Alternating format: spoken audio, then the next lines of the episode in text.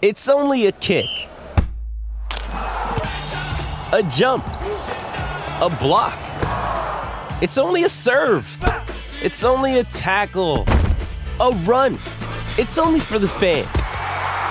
After all, it's only pressure. You got this. Adidas. Well, the world champion Black Ferns returned to action last night, putting on an impressive display against uh, the hapless Wallaroos in Brisbane.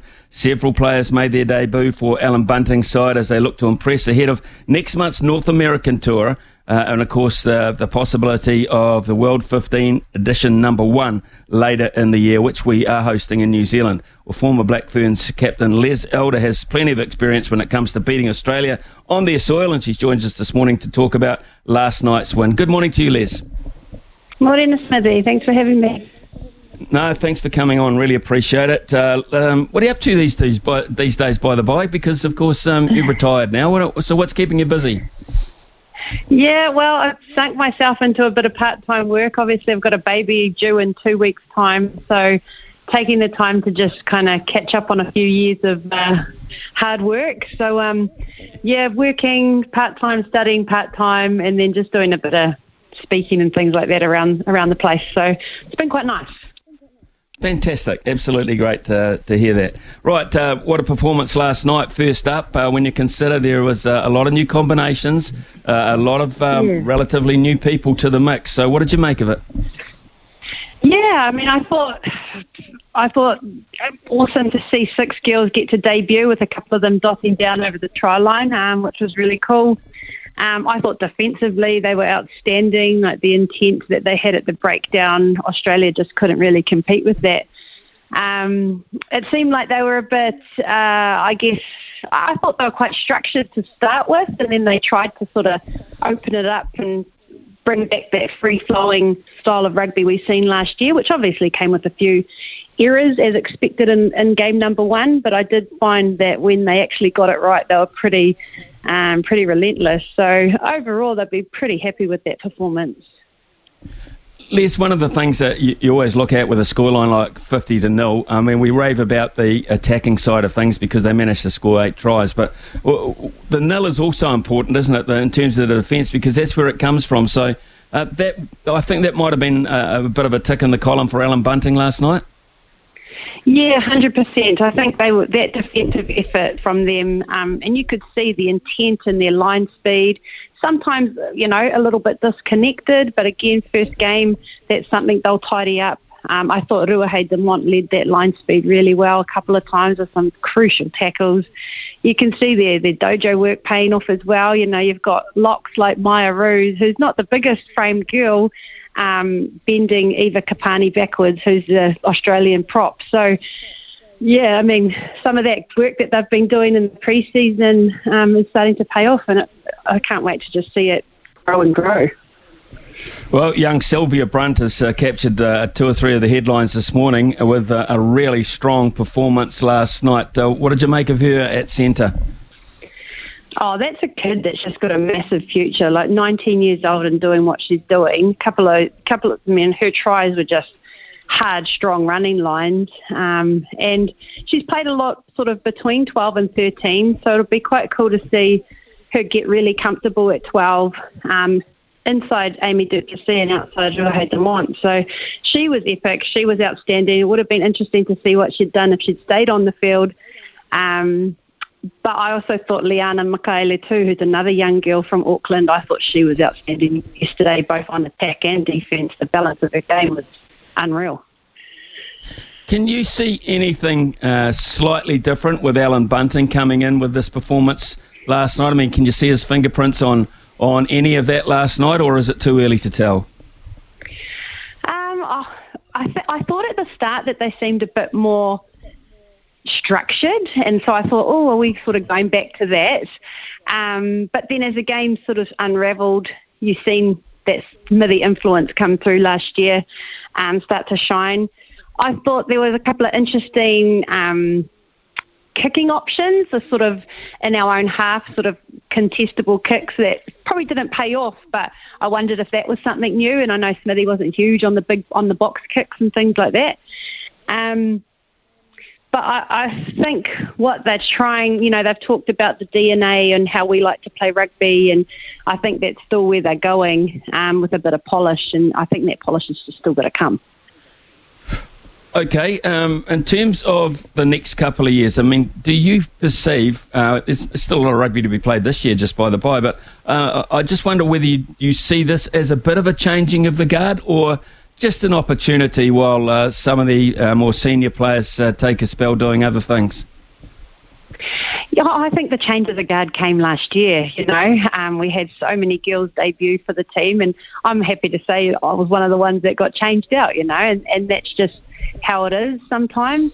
Um, so I think that change of the guard has sort of been happening for a little while, or sort of a, a the past year, um, and it's it's good. Like the girls that are in there are playing some good rugby, um, but they're also giving other girls opportunity and rewarding girls for performance in Aupiki, which I think is really critical. And in the stage of the game that we're at at the moment, as we still are sort of getting used to professionalism, um, the girls knowing that they can't, well, that they have to be performing every time they get the opportunity to play, and to see um, Bunce reward performance in Aupiki and see those girls debut last night, uh, I think that's really cool. It's a clear illustration that uh, is working, isn't it? Because there would have been such a big transition and very little rugby uh, for these girls to de- to develop through. I mean, just it just has to keep happening, and we have to see uh, an extended competition, don't we? 100%, I agree. Um, Aupiki, I mean, Kate Henwood, whose story I just love to tell, um, knowing Kate for the last sort of six years, um, she would never have been seen if she didn't get to play at Aupiki this year. I mean, that lady's been playing rugby for the Volcanix for over a decade, you know, but it was in Aupiki that she was seen, and now she's made her debut at 34 years old. So, yes, Aupiki has a crucial part to play in, in our rugby calendar. Um, yes, we want to see it extended. I'm unsure if that extension is ready to go or that expansion is ready to go to Australia. I think they've got to do a bit of work mm. so that we get some quality games.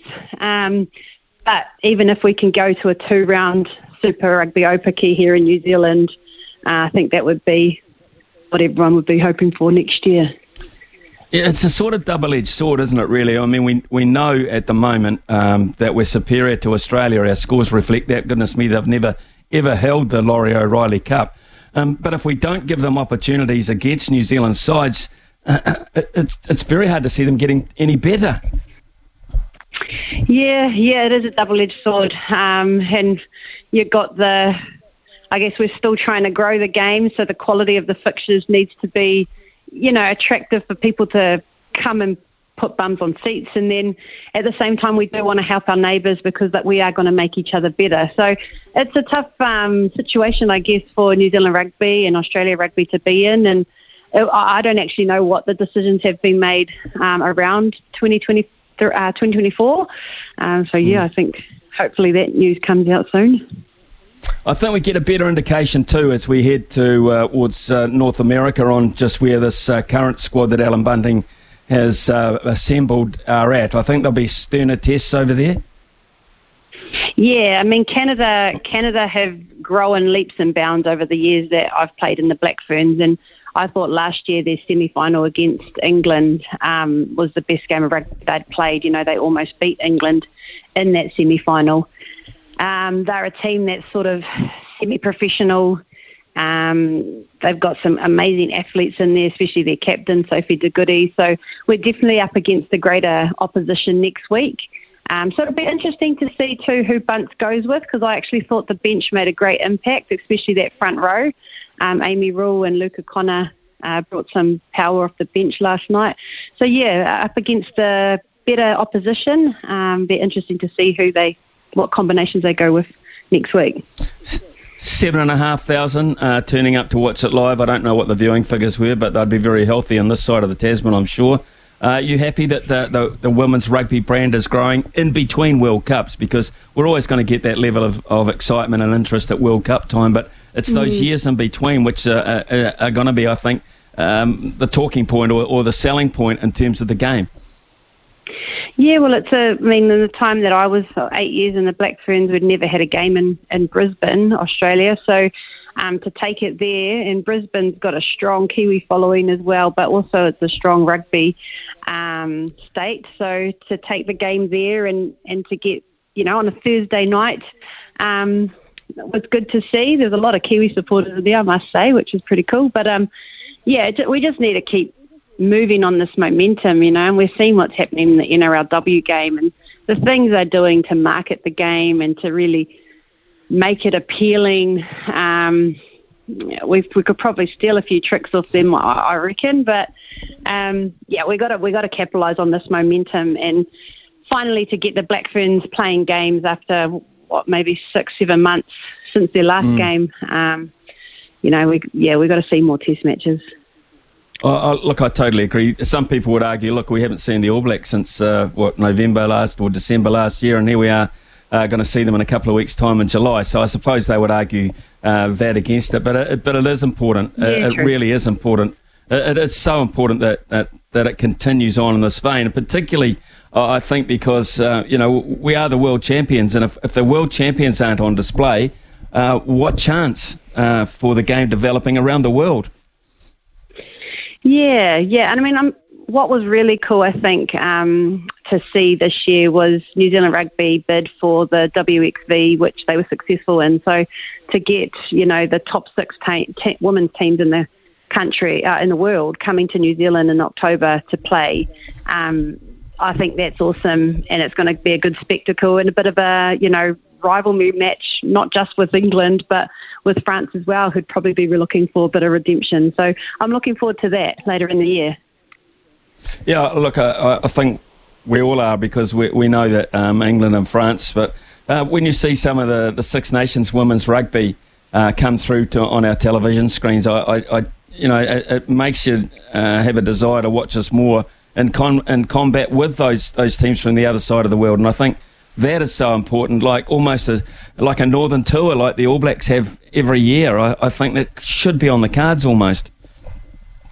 Yeah, yeah. I mean, at the moment, right, the I guess the options are are there for opportunities are there for us, and um, I, there's a bit of growth I think to happen in sort of the, the levels underneath the Black Ferns and underneath Super Rugby Aupiki. whether we go with a under 20s like the men's or you know, that's what the Six Nations have at the moment. They have a Six Nations under 20s as well. So um, we've got to keep up with that stuff, if not stay ahead of it. Um, but we've got a bit of catching up to do in that development space. But those are the opportunities that present themselves. Um, but I know, you know, everything, money talks. So, yeah, it can be very yeah. difficult as well. Absolutely spot on. You summed that up beautifully. Um, I just wanted to, uh, with your travels and the people that you're talking to, do you sense in New Zealand uh, we have capitalised on uh, a great World Cup last year to the extent that you would have liked to see, or, or are we lacking a wee bit? Oh, um, I I think honestly speaking, we probably could have done a little bit more. Um, in saying that, I'm not in there in the thick of it like the girls are. So I know they've been involved in a lot of promotional stuff and things like that, which has been awesome. Um, but I do wonder if there was sort of opportunity lost, you know, but since November last year to now. Um, what the, what it could have looked like, I'm not too sure. So I do understand that it's it's a fast moving beast, the women's professional game um, and mm. probably a beast that we're all struggling to keep up with. So uh, I feel for those at New Zealand Rugby that are, you know, tasked with making all the big decisions. But yeah, probably happy with where it's where what we've got to look forward to for the rest of the year, but maybe missed a bit of an opportunity with that momentum. I think. Yeah, I think we might have too. But however, um, maybe a double round of uh, Aupiki might have fixed that. But hey, look, Les, uh, fantastic to catch up with you this morning. Thanks for your thoughts on last night and uh, the team uh, as it uh, assembles and its uh, new players in particular. Uh, all the very best, uh, most importantly, with uh, with the baby in a couple of weeks' time. And thanks very much for your time. We we really appreciate it. No problems. Thanks for having me, guys.